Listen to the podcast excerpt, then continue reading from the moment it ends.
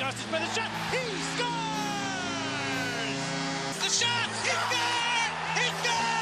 Keith Primeau! They score! Ivan Komarov! His first NHL tally!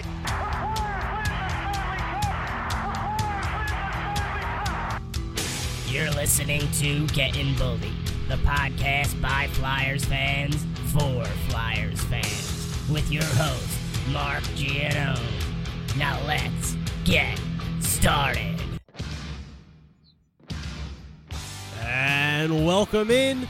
This is Getting Bullied, podcast partner of PhillyIsFlyers.com, also featured on thehockeywriters.com. You can see us on iTunes and check us out on SoundCloud. Just search Getting Bullied. Today I am joined for a very in depth discussion of the Flyers 2017 development camp by Philly is Flyer writer Dan Silver. Dan, what's up, buddy? Mark, man, I'm doing great. How are you? I'm good. I'm a little sunburned. Uh, spent a little bit too much time on the beach on Sunday, but I'm recovering well. Yeah, you got to keep putting on the layers of sunscreen. I mean, you don't want to mess around with that. As I get older, I, I figure out you really need. You don't want to, you know, you don't want to deal with the aftermath of getting really burned. Yeah, it's not good, but I'm dealing with it. And what helped was the You're uh, tough. We're hockey guys, you know. You exactly, tough. exactly. Well, I I don't know how tough I am, but I, I'd like to consider myself a hockey guy. What helped actually, and I'm going to put in this little plug later on in the show. Where I'm going to have uh, an interview with Perry Bergson, who is the uh, WHL beat writer for the Brandon Sun up in Brandon, Manitoba. He's going to be talking about who else but Nolan Patrick, and also I mixed in a little bit of Ivan Provorov. So I feel like uh, people are going to be digging on that. But what helped the sunburn, Dan, was the cooling sensation of the ice hockey rink at the Flyers development camp. That helped a lot, and I know you were down there as well. It was a good time. Oh, it was great. Yeah, and it is. You know, I always have to remind myself it's 90 degrees outside. You got to put on long pants and uh, you know at least a collared shirt. It's cold in there, but It I is. love it. I mean, it's the the tournament is my favorite part. And I last year I went, it was unbelievable. Uh, this year, even even more in the way of top prospects there. Uh, the way that Hextall's been building this organization, that's just so many draft picks from all over the world. It's it's really exciting to see all these guys on the ice at the same time. See, what was most amazing to me, other than obviously seeing all the prospects out there, like that was great. Obviously, that's what you're going to see.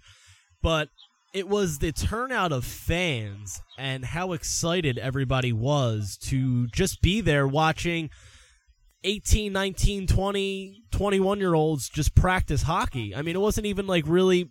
It wasn't even game situations for most of the time. I don't know if you're going to get that anywhere else in the NHL where you're going to have these people, these fans out there in the middle of July that just love the sport and just want to be around these young guys and watch them grow. I think it's all about the promise of what could be. Because what's amazing is that you're exactly right. In the off season, there's not a whole lot going on, but we've got this week, which is all about the prospects. Once the season starts, we could be in, you know, January. The Flyers could be maybe they've lost two in a row and now they're on the road against Ottawa. And I'm like, oh man, I don't know. Do I really want to watch the game tonight? It's probably going to be a boring game.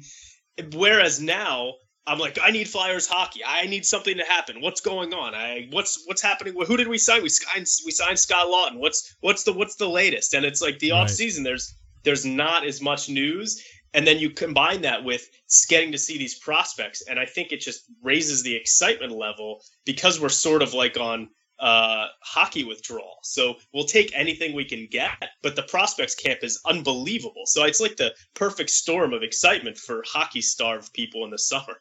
Well, it's the typical uh, you don't know what you got till it's gone mentality. You don't know how much you love the. You know, I mean, you know how much you love the sport, but you don't know how much you're going to miss it until you know the playoffs are over and there's nothing going on. And now we're going to hit even more of a downside because development camp's over, free agency's over, the draft is over, so we're not going to hit any anything new, anything exciting, anything to really talk about of some substance until training camp starts, and that's what late September. We're going to get that.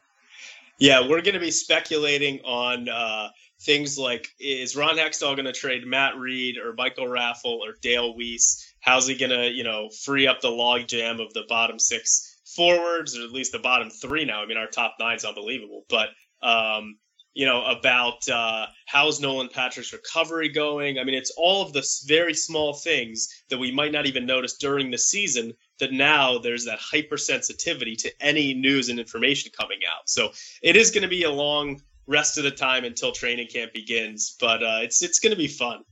So here's what I wanted to do today.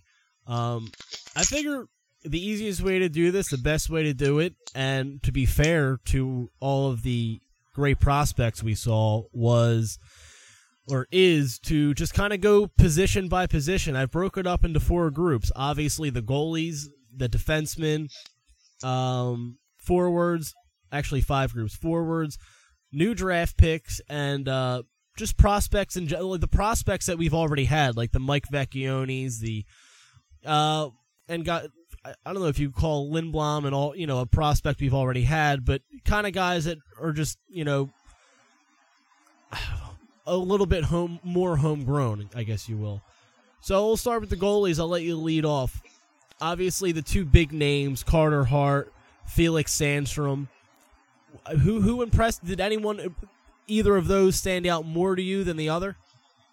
Yeah, I mean, look, and you know, I uh, I wrote an article for uh, PhillyIsFlyers.com, talked about the development camp, lots of videos, talked about you know a lot of these players, uh, and I'm going to try and get as in depth here with you as we talked about there. You look at the goalies, and you're you're exactly right. Carter Hart and Felix Sandstrom are the two guys that get all the attention, deservedly so. I mean, you've got Stolarz and Lyon who are to- too old for development camp, so they're not in it anymore. Carter Hart and Felix Sandstrom are two of the best goaltending prospects in the world definitely two of the top five. Uh, most people rank Carter Hart slightly above Sandstrom in terms of ceiling, projectability.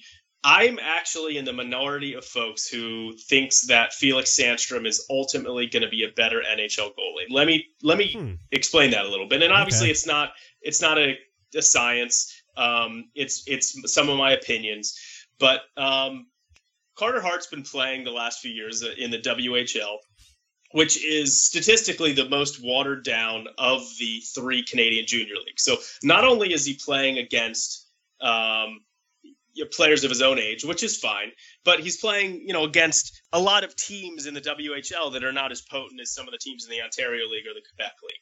That being said, he's been phenomenal. He's the two-time WHL goaltender of the year. Last year, he was the goalie of the year in the entire Canadian Hockey League system.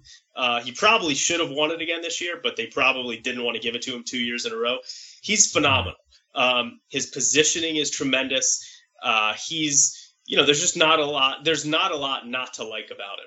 Felix Sandstrom has been playing against men, against professionals, older players in the Swedish Hockey League with Brynäs, the same team that Oscar Lindblom is on. Uh, his statistics uh, have not been as good as Carter Hart, but I think that that's understandable given that he's playing against 27, 28, 29 year olds. The Swedish Hockey League is generally thought of as the third best league in the world behind the NHL and the KHL. Uh, so it's supposed to be, you know, about on par with the AHL. Uh, Sandstrom, to me, when I watch him, he just seems like he eats up a little bit more of the net than Carter Hart. Yeah, uh, definitely. I've so I've seen them on the same ice surface three times. I saw them last year in development camp, where I actually wasn't blown away by either of them, but they were very young at the time.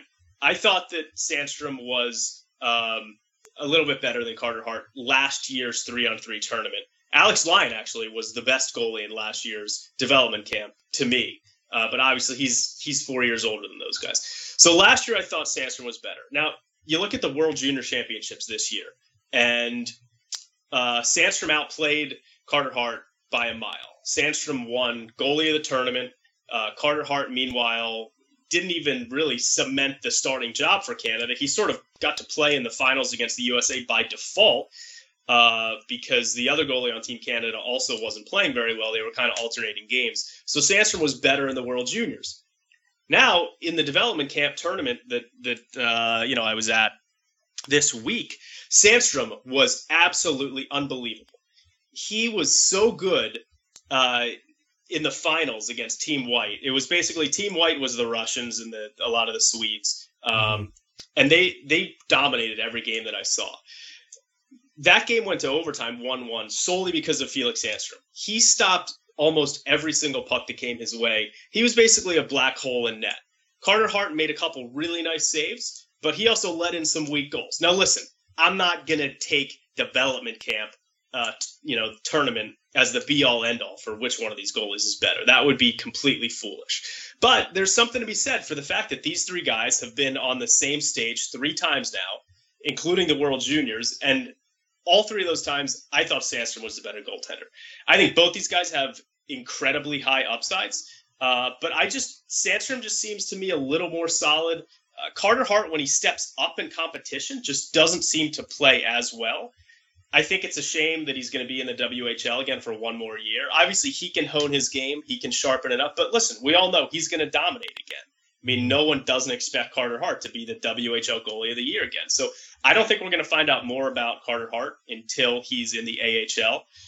You could certainly sort of say the same thing for Sandstrom. He's decided to stay in the Swedish Hockey League for another season.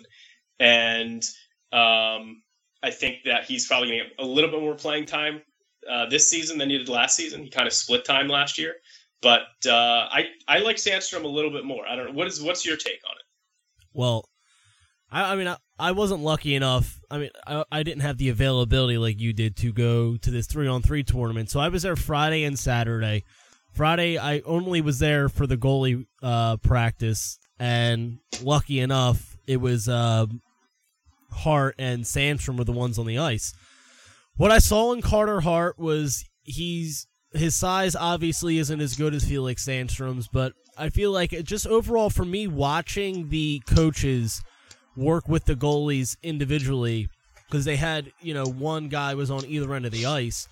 The coaches seem to spend a lot more time with Sandstrom, you know, tweaking different things and adjusting, you know, his positioning in the net than they did with Carter Hart.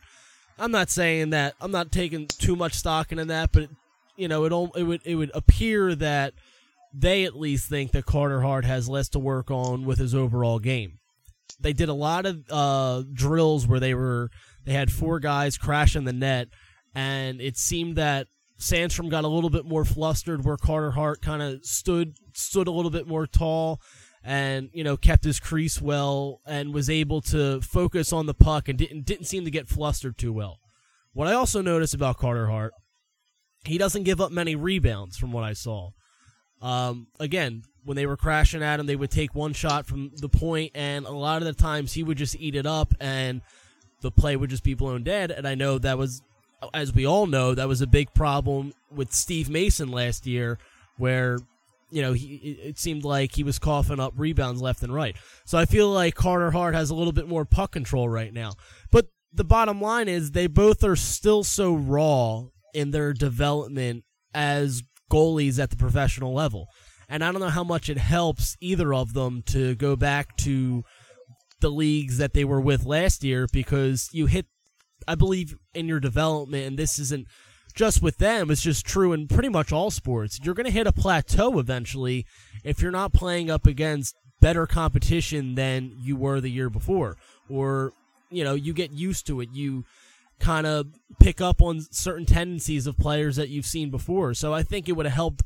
And I don't. There obviously there's no there's not enough room for both of them on the Phantoms with Lyon and Stolarz, and eh, there's like a goalie logjam right now. So Hart and Sandstrom are the two odd men out, so they have to go back to where they were last year. And I, I think going down the line here, we we definitely need to see Hextall free up this logjam that's going on with the two guys in the pros, the two guys in the AHL, and the two guys you have, your two prospects. You they need to clear some space because these guys need to go up in the level. They need to develop their skills at a higher level against better players, like you said. And until then, I don't think I don't know if we're going to get a true assessment of either of them to see who's going to be the better goalie in the in the NHL going forward.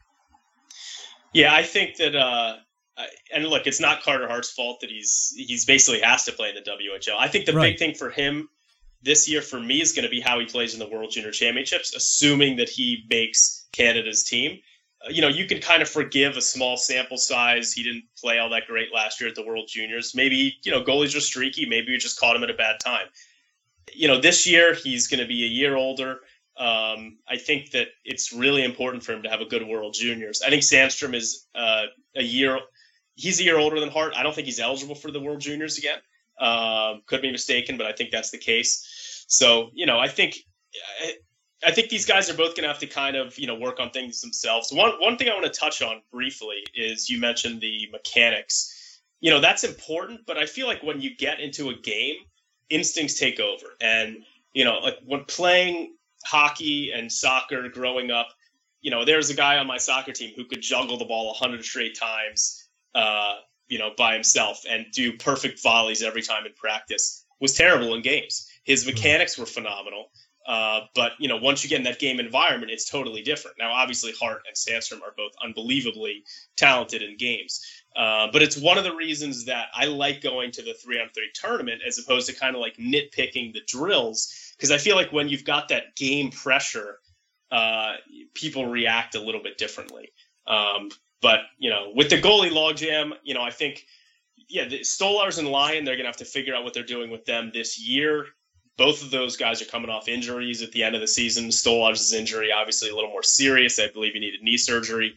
Uh, the Flyers have two goalies, Neuwirth and Elliott, that are expected to be on the team this year and you know presumably next year. So it is going to be interesting to see what happens with the goaltenders. They're probably going to have to, you know, trade one of Stolarz or Lyon, and one of those guys is going to have to get a chance in the NHL. You would assume, given Neuwirth's injury history and Elliott's age, that uh, you know one of those guys will be getting injured at some point during the season, and we'll get a chance to see whoever of Stolarz Lyon is playing better. See, here's the here's where we're really going to see Ron Hextall's chops as a general manager because we've seen him draft well. You know, uh, to me, he's made a couple of questionable signings. You know, he's made pretty good trades uh, these last couple of years, but this is one of his biggest tests that he's going to have to face: is what the hell he's going to do at goalie. I mean, if, and if anything, if anybody should know which of these guys is the best guy for this team going forward, it's Ron Hextall. You know, he's one of the best goal. He's one of the top two best goalies that ever played for the Flyers. He obviously knows the position well. So he, eventually he has to, you know, he, he kind of has this year to really look at things. And this is the year that he really has to dive into it and start making decisions on what he wants to do because you can't leave these guys stagnant in, you know, Sandstrom in the Swedish league.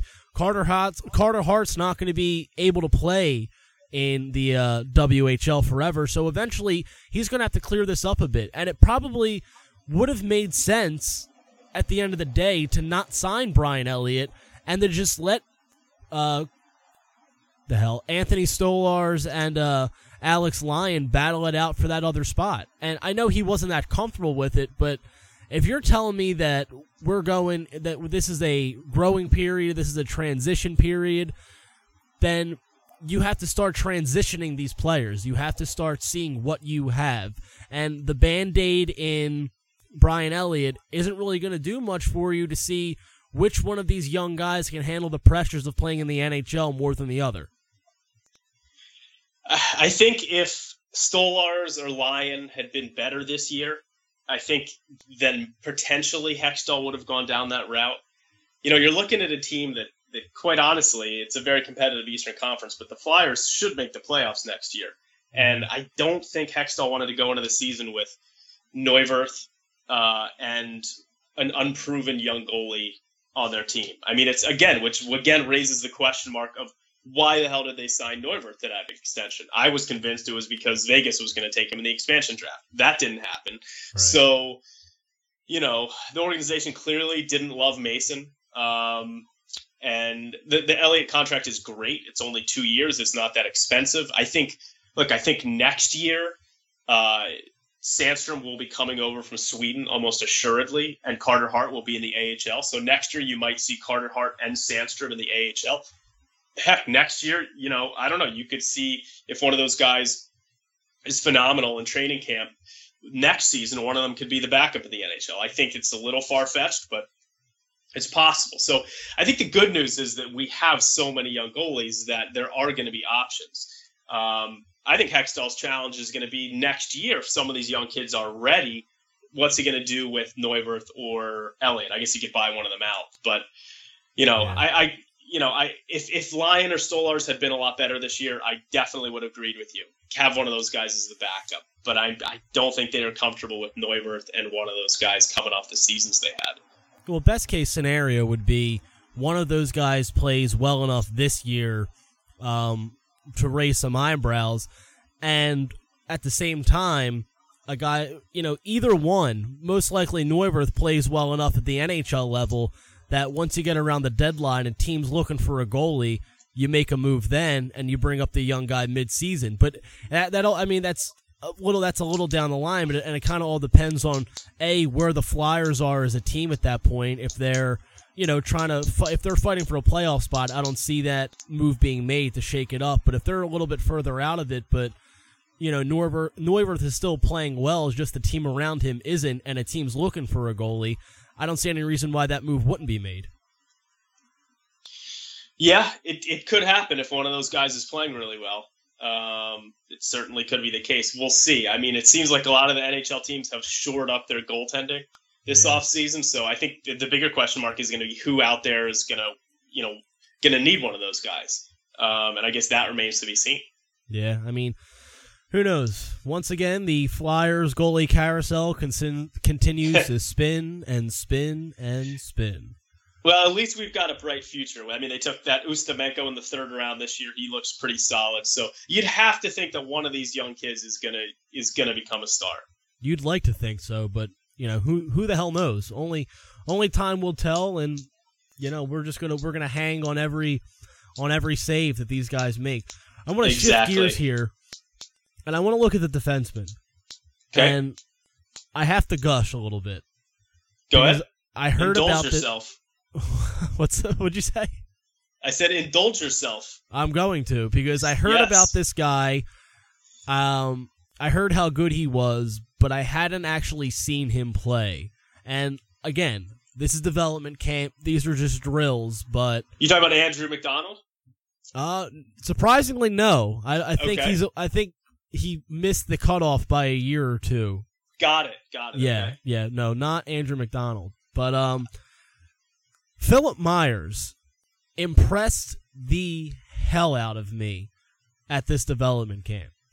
They, what I liked about the drills they were doing, they were doing a lot of one-on-one type stuff. You know, putting up a forward against a defenseman, throwing the puck in the corner, and saying, "Go fight for it." Again, and I people are going to get on me about this if I if I don't just cut it off right here. I understand these are just drills. I understand this isn't a game situation. But I went back and I watched games of Philippe Myers after I saw him in these drills because I said, there's something here with this guy. And there is. He's really good. He's a big body. He moves his feet well. He just knows what he's doing on the defensive side of the game. He doesn't give players that he's going against an inch. He smothers them. He's his stick is so active. He's always trying to poke the uh, poke the puck away. He just, he doesn't give up. And he doesn't give up until the play is done. And I love that about him. He's 6'5", 196, which doesn't sound big until you see him on skates and you're two feet away from him and you're like, wow, that's a big human. And I fell in love with Philippe Myers over the weekend, and I, I don't know. That's I'm I'm seeing a lot of articles out there, people saying that he's got a real shot at making the uh, making the pro roster, but I don't see that happening just because there's guys that are a little bit further down in the development than him, Morin, and here's what a Twitter follower actually told me. Uh, it's not Hag, it's not Haig, it's Heg. That's what the Swedes pronounce it. That's how the Swedes pronounce it. So Heg. Heg. That's what that's what I was told. This Okay. morning this morning on uh, Twitter. I don't know how true it is. Well, there you go. Was it told to you by a Swedish person? Well, he says he's from overseas. He says he's going to spread the word about the show overseas. Let me see. Well, that's good. We could use some overseas listenership. Oh, look, we're very Swedish friendly on this show. That's what We're I, a uh, very Swedish friendly show. That is absolutely true. Peter Forsberg is my favorite Swede, but Yeah, he's great. I actually compared one of the Flyers at development camp to Peter Forsberg in uh, my article. So there you go. I'll talk about that in a little bit. All right. Um, well, this guy's name lo- is Andreas Skam Skogmo. Okay. So, you know, the highlight for me is that Felix Sandstrom's dad follows me on Twitter, and uh, he retweets all of my gushing comments about Felix Sandstrom. I think that's pretty cool. You should see if Felix Sandstrom's dad wants to uh, speaks en- if he speaks enough English to do a phone interview with the show. Yeah, that would be awesome. I, I'm somehow doubting that he uh, speaks much English, but uh, but uh, yeah, We'll, mean, his- we'll find an I- interpreter for him. Yeah, I, kind of I ranked. I basically uh, I thought Sandstrom was the most impressive player in the development camp, including defensemen and goalies. So um, that's how impressed I was with him. I think um, Philippe Myers was the most um, impressive. But that's just that's he just was me. he was Philippe Myers was third on my list. So I I will join you gushing about uh, Phil Myers. He, he's a ex- extremely smooth and um, intuitive defenseman. It's amazing he wasn't drafted. Um, but it is. the the thing that stands out the most to me about Myers is he does everything well. He's a very good skater. He's a very good passer. Uh, he's got a pretty good shot. Not the best shot in the world, but uh, a pretty good shot. He's very good in his own zone. I hear a lot of people talking about, oh, Myers is one of our offensive defenseman prospects. No, he's very good in his own zone. You talk about he, he put on some weight. Uh, there were some of those photos they had of these guys showing up to the development camp, he looked absolutely ripped. He looked like uh, Arnold Schwarzenegger definition. Hmm. Um, he, the one thing also that I think is important to note is that Sam Morin and Travis Sanheim were both on the Canadian World Junior Championships teams in their respective uh, final year of eligibility. Morin was a seventh defenseman, didn't play that much. Sanheim actually should have played more, but they didn't use him that much. He was used kind of as a fifth, sixth defenseman.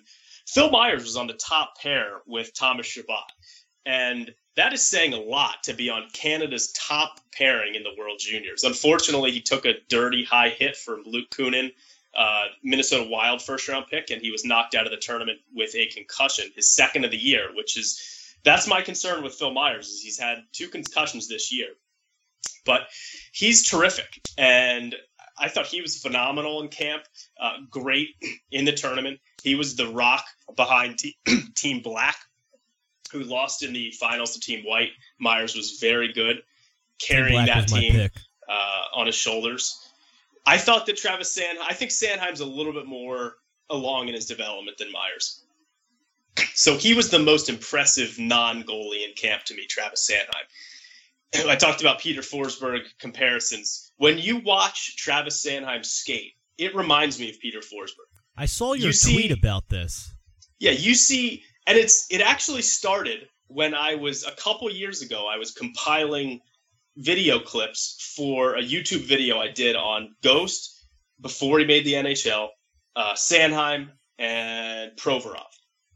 So I put together a videotape on those guys, and I was watching a lot of Sanheim highlights. There was a shift in the offensive zone when he was in the WHL with Calgary. He must have circled around the perimeter of the zone twice, making moves that. around everyone, setting people up, getting the puck back after that guy missed a shot, making another move around someone, and setting up another guy for a great scoring opportunity. He looked like Peter Forsberg skating around the offensive zone.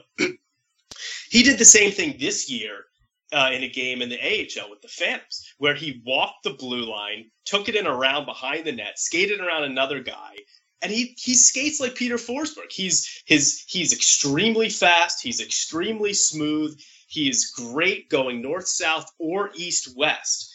He's he's the best skater of any of the Flyers defensemen, including Provorov. Provorov's technique is a little better, but Sanheim is a faster skater. Uh, they're both very smooth. Sanheim's a phenomenal passer. I think his big question mark was I never th- I never thought Phil Myers was a defensive liability. Sanheim, when I was watching him in the WHL, definitely had defensive liabilities. last year with the Phantoms, he actually improved on those. He's level from the WHL to the AHL, and I thought his defense got better, especially down the the stretch in the second half. I went to the Phantoms, a couple of the Phantoms playoff games this year. People talk about Sam Morin and Robert Hagg being the next guys in line. I'll tell you this: Travis Sanheim right now is a much better defenseman than either of those players. Yeah. So, look, if the Flyers want to to give Haig or Haig and Morin the first opportunity to make the roster, that's fine. But Travis Sanheim should be on the Flyers if those guys are on the Flyers because he will add more to the team and he's ready and he knows it. He played so confidently in this year's development camp. He he was basically the guy out there that everyone was looking to for what to do, who to follow. Um, what this is a very minor thing, but I think it made an impression with me. He actually dropped the puck for the face-off for the championship between Team White and Team Black. It, he was the guy that did that. He's Right. he was kind of like the leader at this year's development camp. I think he's ready to make the Flyers. He was the most impressive non-goalie to me at the camp, and I think that I think Travis Sanheim is going to be a absolutely phenomenal NHL defenseman, as along with Phil Myers. I think he's also going to be great. Well, the problem with the uh, with, what's going on with defensemen right now is you have a very big contract for a very underachieving number 47 on the blue line. So that's if you're looking for a guy to blame if Travis Sanheim doesn't make it to the NHL this year to start at least, I think you look no further than uh, number 47. And I think that's what we'll just how that's how we'll refer to him from now on is just 47. I don't think we deserve he doesn't deserve his name to be said any more than it already is. I'm still trying to get over the fact that he played the second most minutes on the team last year behind Provorov. So look, they clearly think he's a pretty good defenseman. He's not awful, but the contract makes him awful. Right. So, you know, th- listen, in the long run, if they stay healthy, Sanheim and Myers are definitely going to be on the team, um, along with Gudas, Provorov, Ghost, and one of Morin, Hagg, most likely. Now you've got me pronouncing his name every different every single time I say it. Uh, but you know, ultimately they'll do something with him, and ultimately Sanheim and Myers will be on the team. It would just be nice if Hextall came out and said that the team is going to be made up of the best players. yeah. Well, if that's the if that is actually the case, then Sanheim will certainly be on the roster, and Phil Myers could too. That'd be great. A little sidebar on uh Phil Myers. Ooh, Myers. sidebar. Yeah. They Well- love sidebars in Sweden. They do. I've heard about that. appealing to the Swedish audience. They love Swedish or Swiss chocolate sidebars, uh, Yes. particularly. In 2013, Philip Myers. Uh, you know what team he played for in 2013? This is midget triple A. Midget Triple A. Yeah, I, I I do not know what team Myers played for. he played for the Moncton Flyers. Really? Yes. Wow! Look at you pulling out those uh, tidbits. So to me, that that was that's a that's a fate. That's that's a match made in heaven. That's fate right there. He's going to be on this team. Mark it down. I'm going to tell you it right now. Philip Myers will be on this team by the end of this season. He may not start, Uh, but by he may not okay. start on this on the roster, but by the end of the season, he will be up. Here's one thing though, since we're on pronunciations, are you? I thought it was Philippe because he's French Canadian or whatever. Maybe It it's probably Philip. I have no. I have no idea. I think we should just call him Phil. Yeah, well, it's spelled P H I L I P P E. That's Philippe, Yes. as far as I'm Yeah. concerned. But so yeah, we'll just go Phil. Why don't we go Phil? better.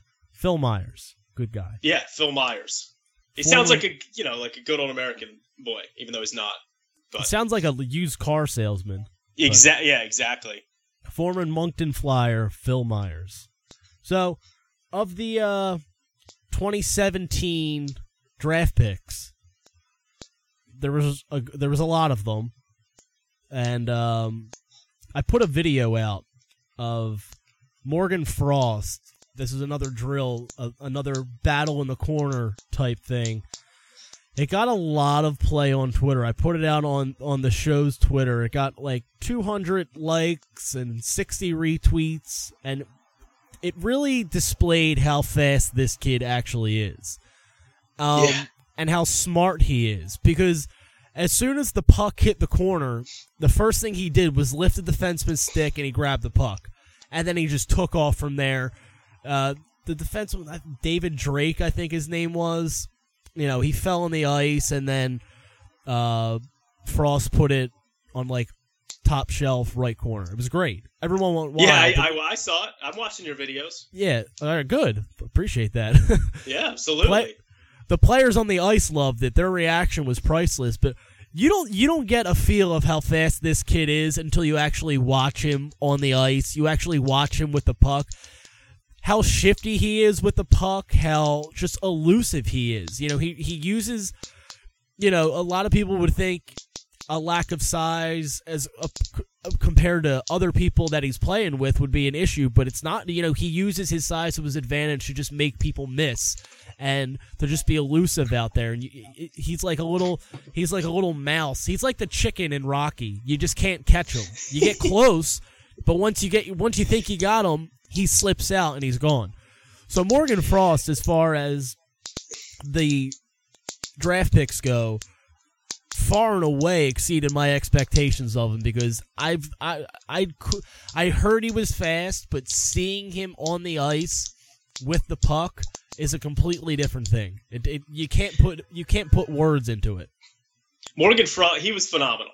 I had him as actually the fifth best player in the tournament, and he. It's funny. He had two strikes against him starting out. The first was that he, you know, he was used with a pick that we got by trading away Brayden Schenn, who a lot of Flyers fans really love.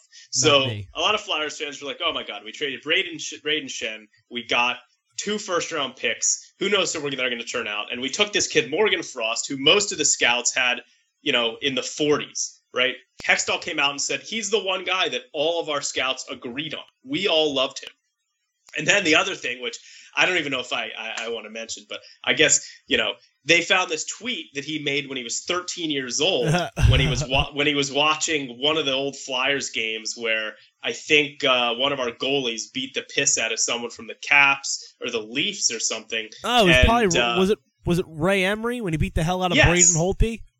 Yeah, it was Ray Emery, and I guess you know, 13 year old Morgan Frost is watching that, and he tweets out like the Flyers are trash. So of course, Flyers fans are going through his Twitter. They find that, they start tormenting him about it. Hey, I love it. I don't know. I don't want people to see what I was tweeting when I was 13 or whatever. Yeah. But anyway, so he has two strikes against him. So I started watching video of him. So this is, and I mentioned this in my article. This will a annoy Flyers fans probably, and b make Penguins fans irate. But when I watch him play, and I'm not, I am not making the talent comparison because the talent level is not close. But the Oh, way God. that he skates, the way that he stick handles in traffic, the way that he surveys the ice, the way that he makes plays reminds me of Sidney Crosby. He is not as he, he, Oh. Yep. What? He is not as he is not as good as Sidney Crosby. However, you watch him skate, he looks like Sidney Crosby. So I am going to make the comparison that I think Morgan Frost is sort of like a mini Sidney Crosby. It will He's- yet to be determined if he complains as much as Crosby did early on in his career. But I think he looks like Crosby. He was great in the tournament. He he wanted the puck on his stick, which I love to see in tournaments like that. He made a number of great plays. Uh, one of the videos that I posted uh, on Twitter and also in my article was a play where he basically went back in his own zone with Oskar Lindblom on him. He shook Lindblom and he made an unbelievable backhand pass through three players to a teammate right in front of the net who buried the uh, the goal behind Carter Hart. It was unbelievable. I really like Morgan Frost. I think that the Sault Ste. Marie Greyhounds is he on Sault? No, is he on Sault Ste. Marie? Uh, I think he was. It's not coming. But the team that he's on is absolutely loaded up front. I think he's going to have a big offensive year, and I really like Morgan Frost. I, I, I agree. I was really impressed with him. His acceleration is top notch. Uh, he was great. Uh, You know, what I hate is I, I don't want to rush time. I don't want to get any older than I, you know, any faster than I already am. But when I'm seeing all these guys and you know you, you get excited, you start watching videos and you're looking up stats and everything, and you're just like, I want all of this to happen now. I want I want it to just be like four years from now when all these guys are up and they're all playing together. That would oh be my great. god, But I don't want to It be would- four years older in in the course of a summer. I know. And so, so briefly, the just my real quick thoughts on some of the other guys from this year's draft. Obviously, Nolan Patrick had the surgery on uh, June 13th, so he was out. He's going to be back on the ice soon. It sounds like. Yeah, Um, he was at the trial. Ratcliffe, um, yeah, he was at the trial on the aisle today. I saw some of those photos. Uh, Ratcliffe, um, by the way, Snapchat. I believe that Nolan Patrick and Carter Hart took over the Flyers Snapchat the last few days. They did some good work. So if you don't follow the Flyers on Snapchat, you should and watch some of the stuff from the past few days because it's Carter Hart and Nolan Patrick. Um, but uh, uh, Ratcliffe, the big, what is he, six six winger, um, he's a work in progress. You know, he's Uh, his definitely. skills have not caught up to his size. I, I didn't Yep. see a whole lot from him. Um, Matthew Strome, who many people thought was a steal in the fourth round. The three on three tournament is not really suited to his skill set at this point. I mean, he's Is he, he does have a really good shot, but his skating really needs work. Um, you know, I I didn't see much out of him. You know what's funny? The guy that led the tournament in goals for the Flyers. Do you know who led the Flyers in goals in the uh, tournament? I would have no, I have no idea. Olle Lycksell, the Swedish kid that they took in the sixth round, I believe. You gotta Uh, love the who the only thing that Flyers fans knew about him was his photo on EliteProspects.com looked like photo of a a ten year old. So, uh, but he he he's grown up a little since then. He scored five goals. He led all players. He was on Team Orange, uh, and he I didn't think he really had any skills that totally stood out, but he scored five goals and he had a couple good shots that I saw. Uh, he's the I think he's the youngest player in the camp, so that could be another mid round steal for the Flyers. That kid Maxim Sushko, uh, I thought was pretty impressive. Um, he's from I think he's from Belarus, and he's been playing in the with either the OHL or the Quebec League. I thought he was pretty good playing on Team White, aka Team Russia, which had all the Russians. um, but yeah, I mean, you know, Morgan Frost was the guy who who really stood out to me from the draftees this year. Yeah, he was great, and I agree with what you said on Ratcliffe. And I was, I liked the pick in him, uh, mostly because of his size. You know, you can't you can't beat a six. Uh, you said six six. I think he's even taller than that. I think he's like six seven. He's big. Oh my He's god! huge. Right. And when you see him in person, it's like otherworldly how big he is. But yeah, he definitely has a lot of holes in his game. He definitely has a lot to work on. But luckily, you know, he, he has all the time in the world to do it because Ron Hextall loves being patient. Matthew Strome, I think uh, there was a report that he's still trying to skate to the blue line. So they're they're expecting him to reach it by the end of the week. So that's promising. It sounds like the horses that I bet on. They usually they can't find them after the race. They're still somewhere out there on the track. I saw a tweet. Somebody said something about I they were doing some kind of drill, and it's like, yeah, everyone's just waiting for Matthew Strome to reach the goal line. it's ridiculous, and I, he I has a great like- shot though. He, he does. I'll give him that, but I mean, if you can't get open, you can't get the shot off. So well, give let's give him some time to work on it. I'd, I'd like to point out that I am now pro. I, we said it earlier. I'm pro Sweden, so I'm going to order a Swedish hockey jersey, maybe a Peter Forsberg, but that's that's unrelated. I thought you were going to get the Olle Lycksell jersey. if I could find it, I mean, he led he led the tournament in goals, so why not? He's Five- obviously he's obviously you know the next captain of the Flyers, so you may as well Yeah. just buy into him now. Yep, I love it. I'm not going to go Uh, and one though. one other note from this year's group was this, and I'm probably going to get this name wrong, but it's something like Kosarenkov. Uh, the- Awesome he's a teammate of Pascal Laberge's. Uh, he they they they said if we'd had an eighth round pick, we would have taken him. Of course, the draft's only seven rounds, so they invited him to the the uh, the development camp. He was playing on Team White, Team Russia. Everyone on Team Russia looked good to me. Um, he looked good too, though. So I won't be surprised if they uh, sign him to a, an entry level contract. But we'll see. I'd like to welcome now the Western Hockey League beat writer for the Brandon Sun, all the way from Brandon, Manitoba. His name is Perry Bergson. Perry, how are you? I'm great. Nice Manitoba day here, nearly 90 degrees, so we get a good one. Great. Yeah, it's probably about the same down here in Philly as well. So obviously, you know, uh, there's a lot of excitement here in Philadelphia about Nolan Patrick. Uh, the Flyers jumped up from 13 to 2 uh, pretty luckily in the draft lottery and uh, Nolan luckily for the Flyers fell down to him. So I'm sure you've spoken to Nolan since he's been drafted. How does he feel overall about being selected by the Flyers? I really got the sense in Chicago. I did attend the draft that uh, Nolan was a, a little surprised that he dropped. Um, you know, he certainly had no ill will to Nico Hischier, who's a terrific hockey player, and the two became friends. But he seemed really pleased with going to Philly. He seemed like, or he seemed to think that was a very good opportunity. He's of course good friends with his former teammate uh, Ivan Provorov, who skated here in Brandon for two years. Ron Hextall is a Brandon guy who played with the Wheat Kings as well.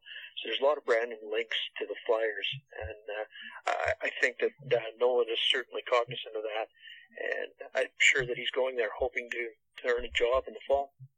So yeah, I mean, for the longest time, for the most part in the off season here, he was the consensus number one pick, and then it was about that last month before the draft actually took place that you saw all the mock drafts starting to come out where uh, people were putting Nico Hischier above him. So, how shocked were you that the Devils passed on Patrick and uh, took Nico instead?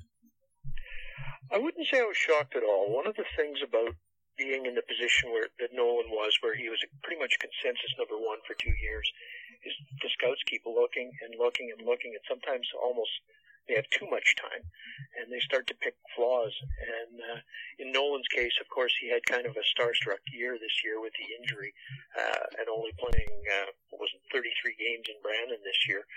Um, so I think maybe some of the the scouts forgot that 17 year old year he had here that was so special for him. 102 points. He's the first Wheat King 30 years to uh, earn more than 100 points as a 17 year old. It was a phenomenal, phenomenal season, and he just never really uh, showed that form this year. But he was hurt, so I, I don't think that's a big surprise. But I think the scouts did uh, maybe overlook that. So yeah, I mean, obviously he had a great season 2015, 2016. Um, he was hurt this past season, but still in 33 games managed 46 points. So, how much did the injury thing weigh on him mentally? Did that affect him a lot off the ice, or did he kind of push that aside and just try to play through and control as much as he could control? Well, obviously, he had the first surgery last summer. Uh, so he came to camp not quite ready to go. He missed the opening night, came back the next night, played a handful of games, and then realized he just wasn't able to uh, to keep going. Shut it down for three months. Uh, he was in and out of Brandon. Uh, you know, he'd be around the team sometimes, but he's also seen doctors in Toronto and Winnipeg. Uh, it was tough. You know, sometimes we forget that this is, you know, an 18 year old young man and you know there's a, a long professional career ahead of him, and obviously a lot of money potentially ahead for him too. So I think it was as stressful time as it would be if you imagine any of us going through that as a teenager. It would be pretty awful. Um, but Nolan, it's hard to read him sometimes. He's he's never a guy that's going to give you a lot of uh, bulletin board material to another team. He's pretty reserved and quiet with the media.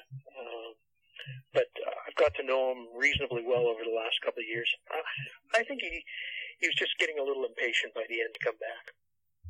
So obviously we know what type of player he is on the ice. He's phenomenal. His skill is second to none. But when it comes to Nolan Patrick, the teammate, what's he like in the locker room around his teammates? Is he kind of the shy, timid type, or is he more out in the open and trying to get everybody, you know, ready to go for for games? I don't think that he's going to be a rah-rah leader. He was the captain of the Wheat Kings last year, which was a tough year for it with only playing 33 games. I don't think that's the guy he is. But just watching uh, the kids together off the ice, you can tell that he's popular with his teammates. He's he's a well-liked teammate.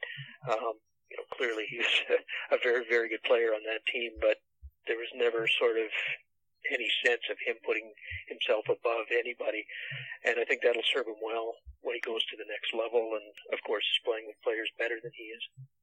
So you mentioned earlier, um, former Wheat King, current Flyer Ivan Provorov. It's almost like the Flyers have a bit of their own uh, farm system up there in Brandon with all the uh, all the players they pick off that tree. What kind of relationship did Nolan Patrick and Ivan Provorov have for that short time they played together? Well, they would have played together for two seasons. Um, but they, I was only on the beat for the second season, but uh, you know, great players get along with great players. Um, now, I'm not privy to all that goes on in the dressing room. I don't know how close a friendship it is, but they had a lot of mutual respect. That was clear. Um, you know, Ivan was a special, special player.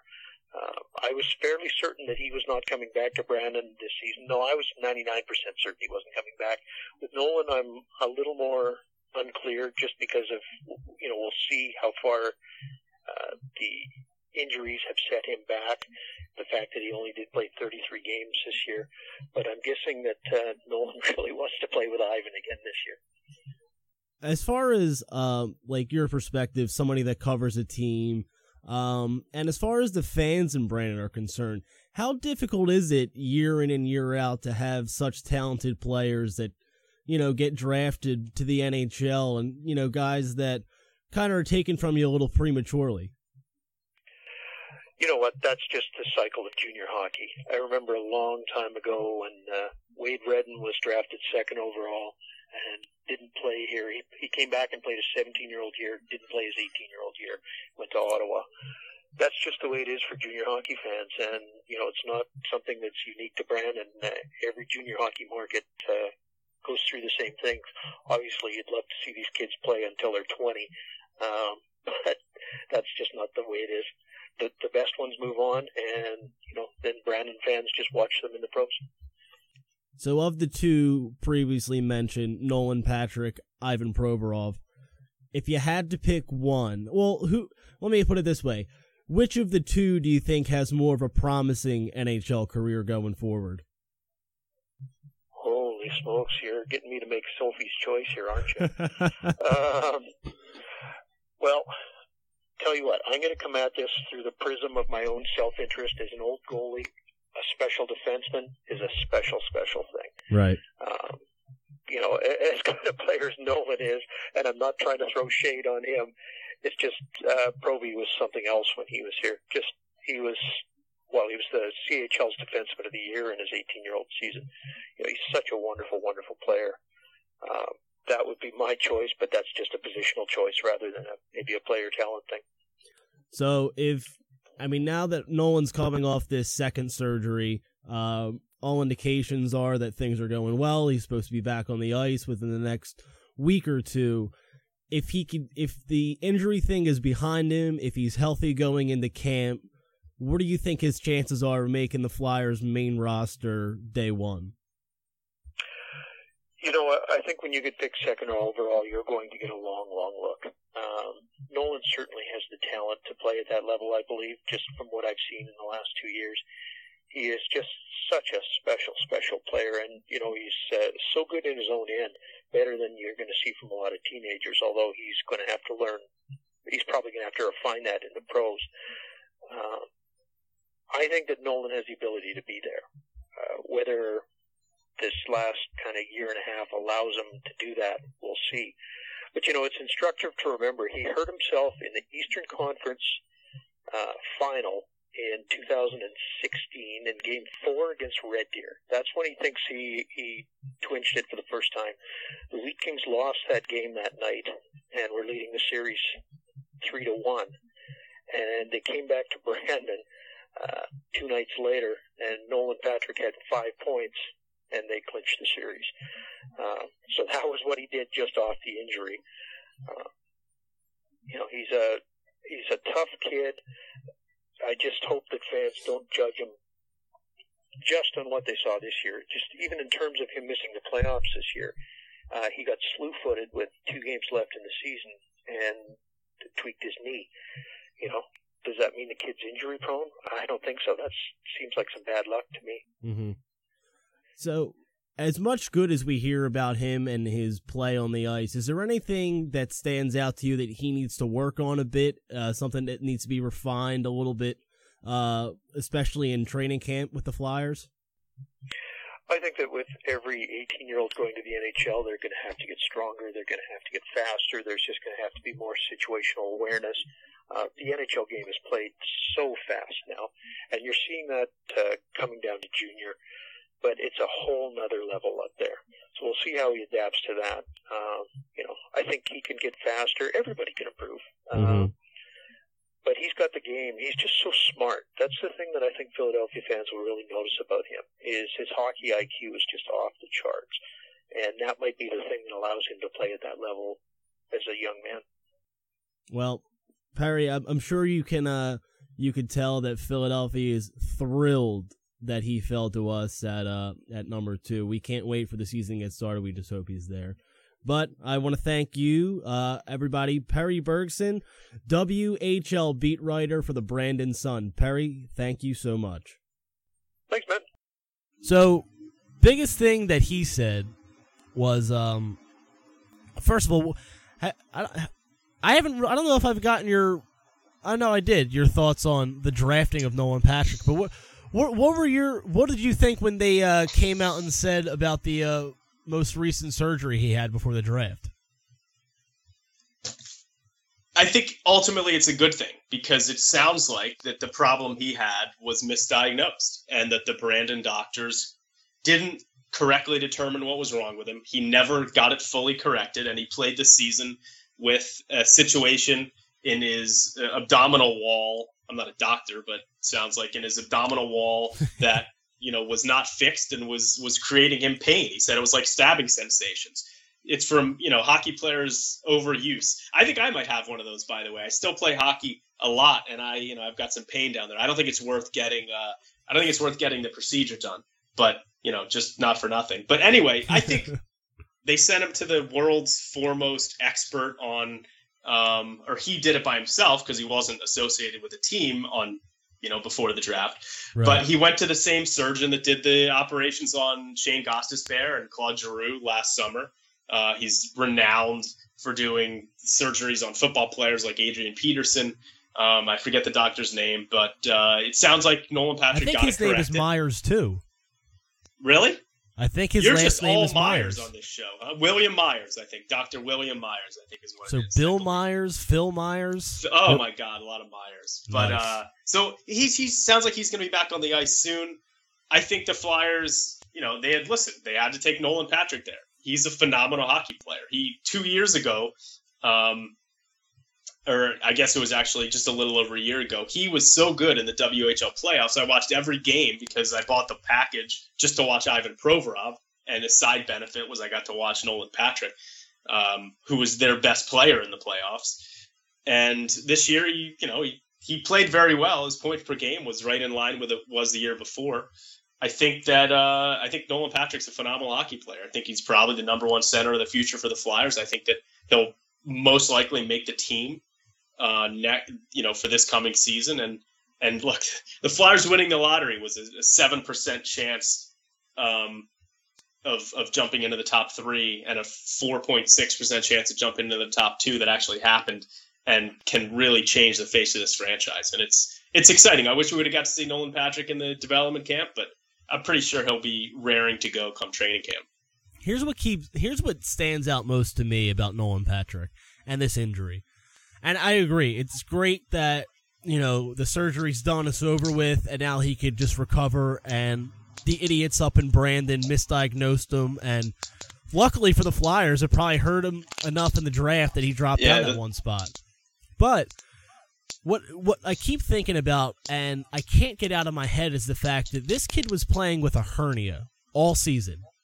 And anybody that's ever had that, I haven't, but I've known people that have, and they talk about how bad that hurts. And to play at such a high level in a in a contact sport like he does, and to play it well, he still averaged over a point a game.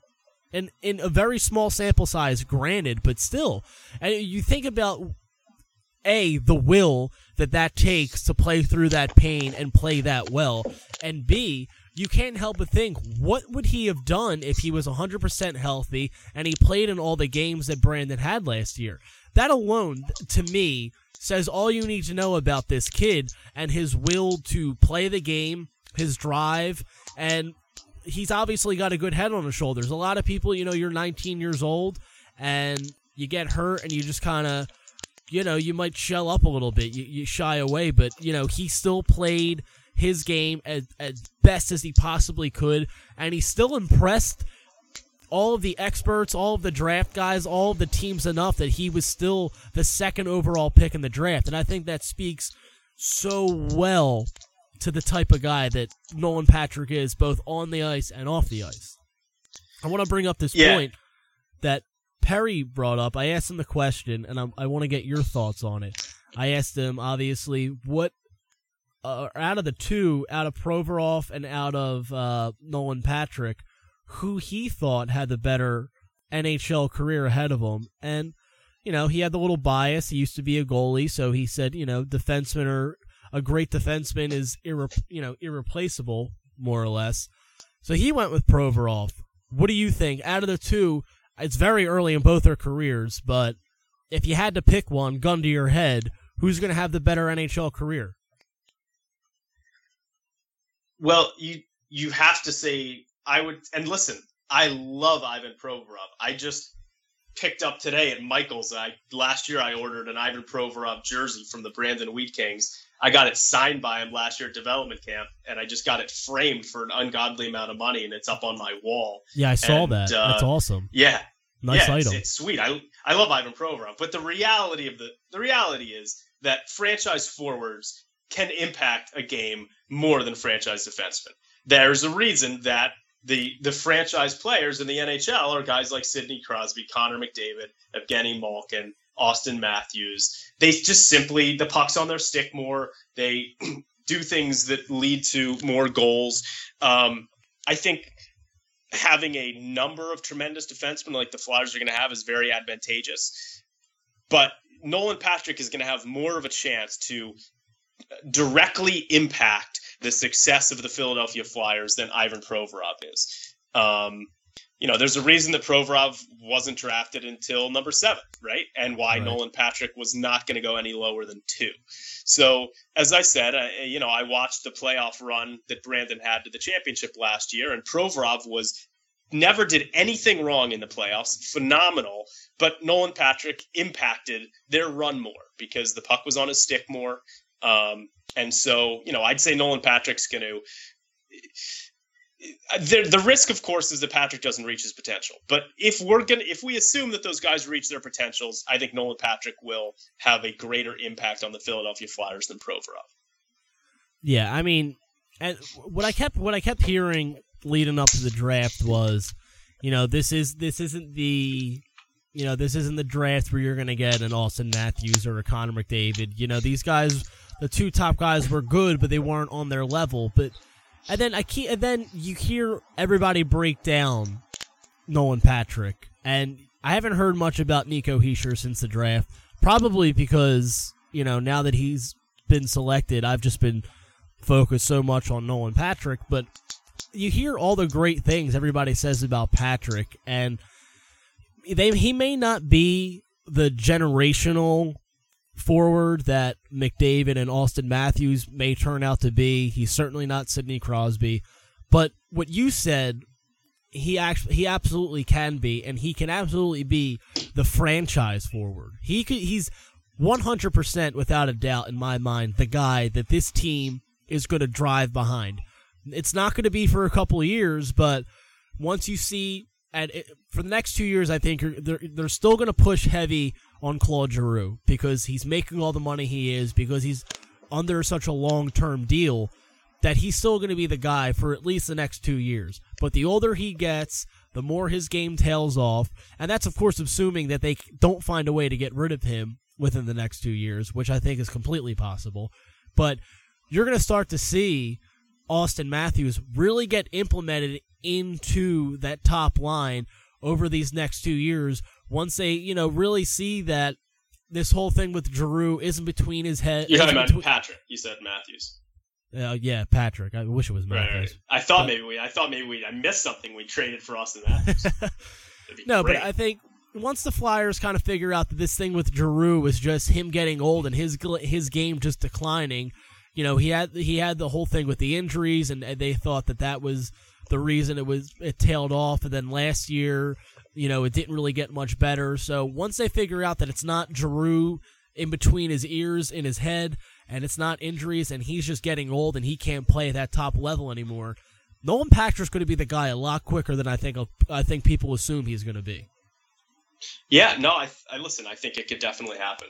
Uh, he's he's he's a franchise center. He's going to have a better team behind him, especially defense and goaltending wise, than either Connor McDavid or Auston Matthews will be. So he doesn't have to be Auston Matthews, and he's look, he's not going to be Connor McDavid. Connor McDavid is unbelievable, but he doesn't have to be Auston Matthews either uh, for the Flyers to be better than the Leafs because you know we have a lot more defense depth and we've got a lot of forwards too. And I can't wait to talk about the Russians.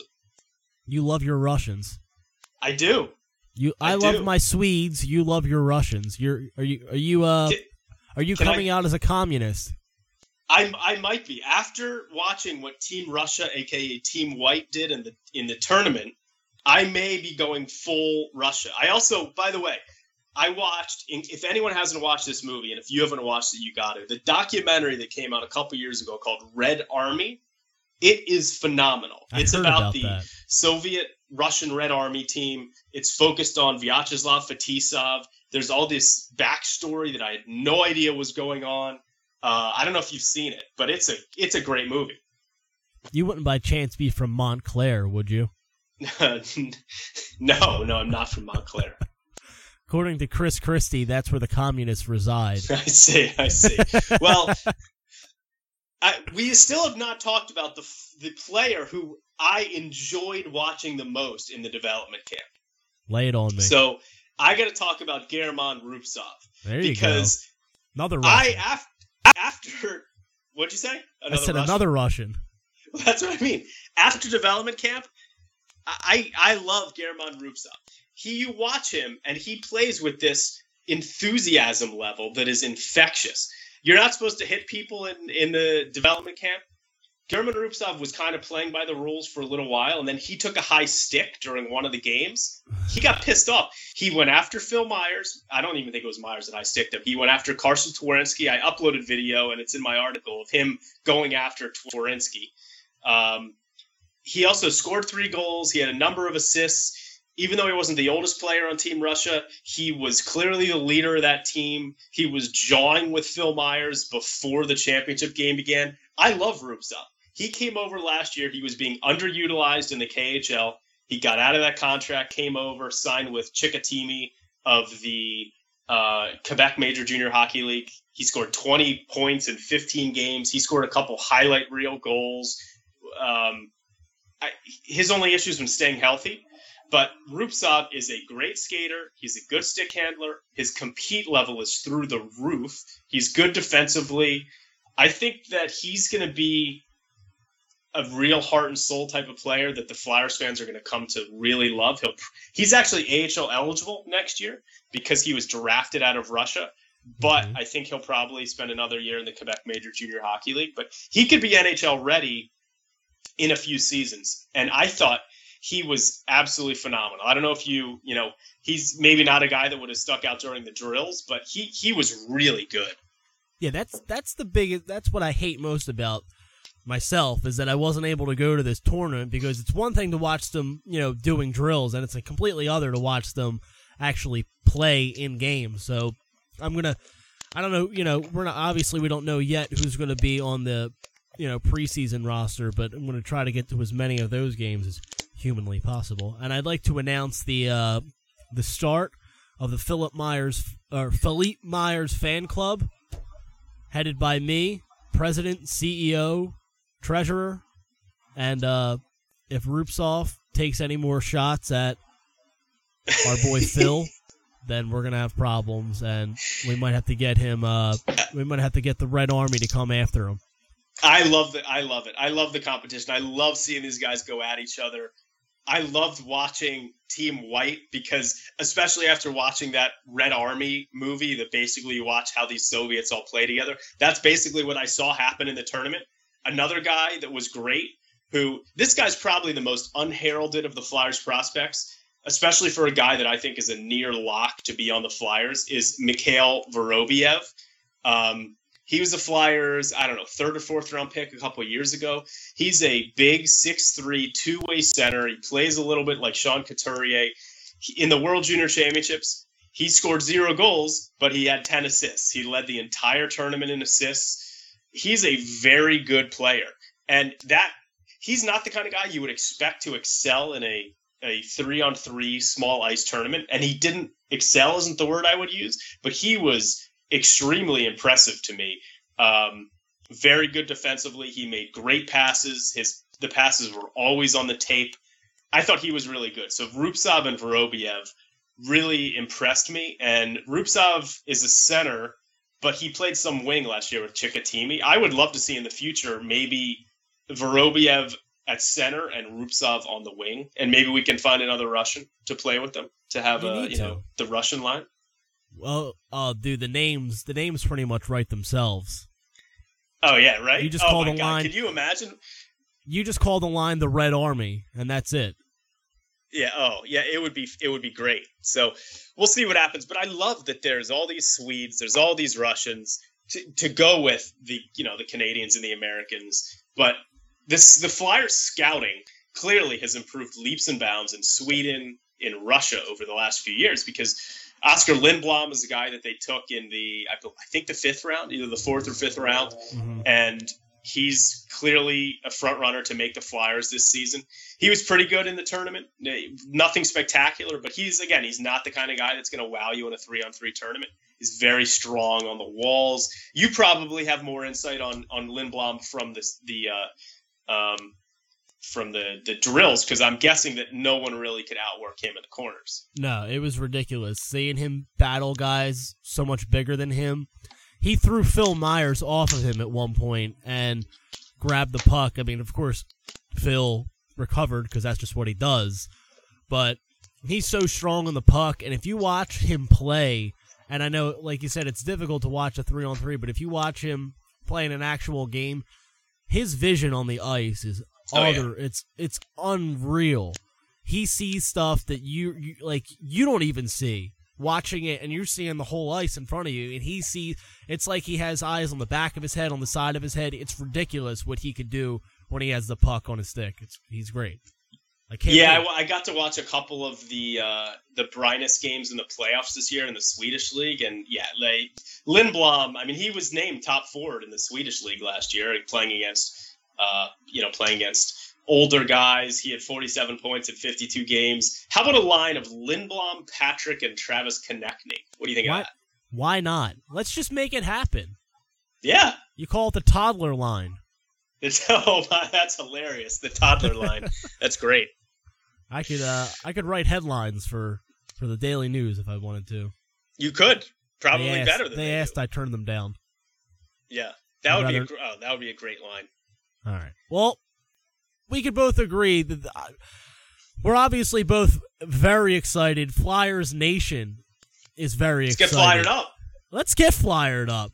I we're all so excited. We can't wait for all these young guys to just, you know, to just. I can't wait for this whole thing to just start and get going. I'm so excited. You're so excited.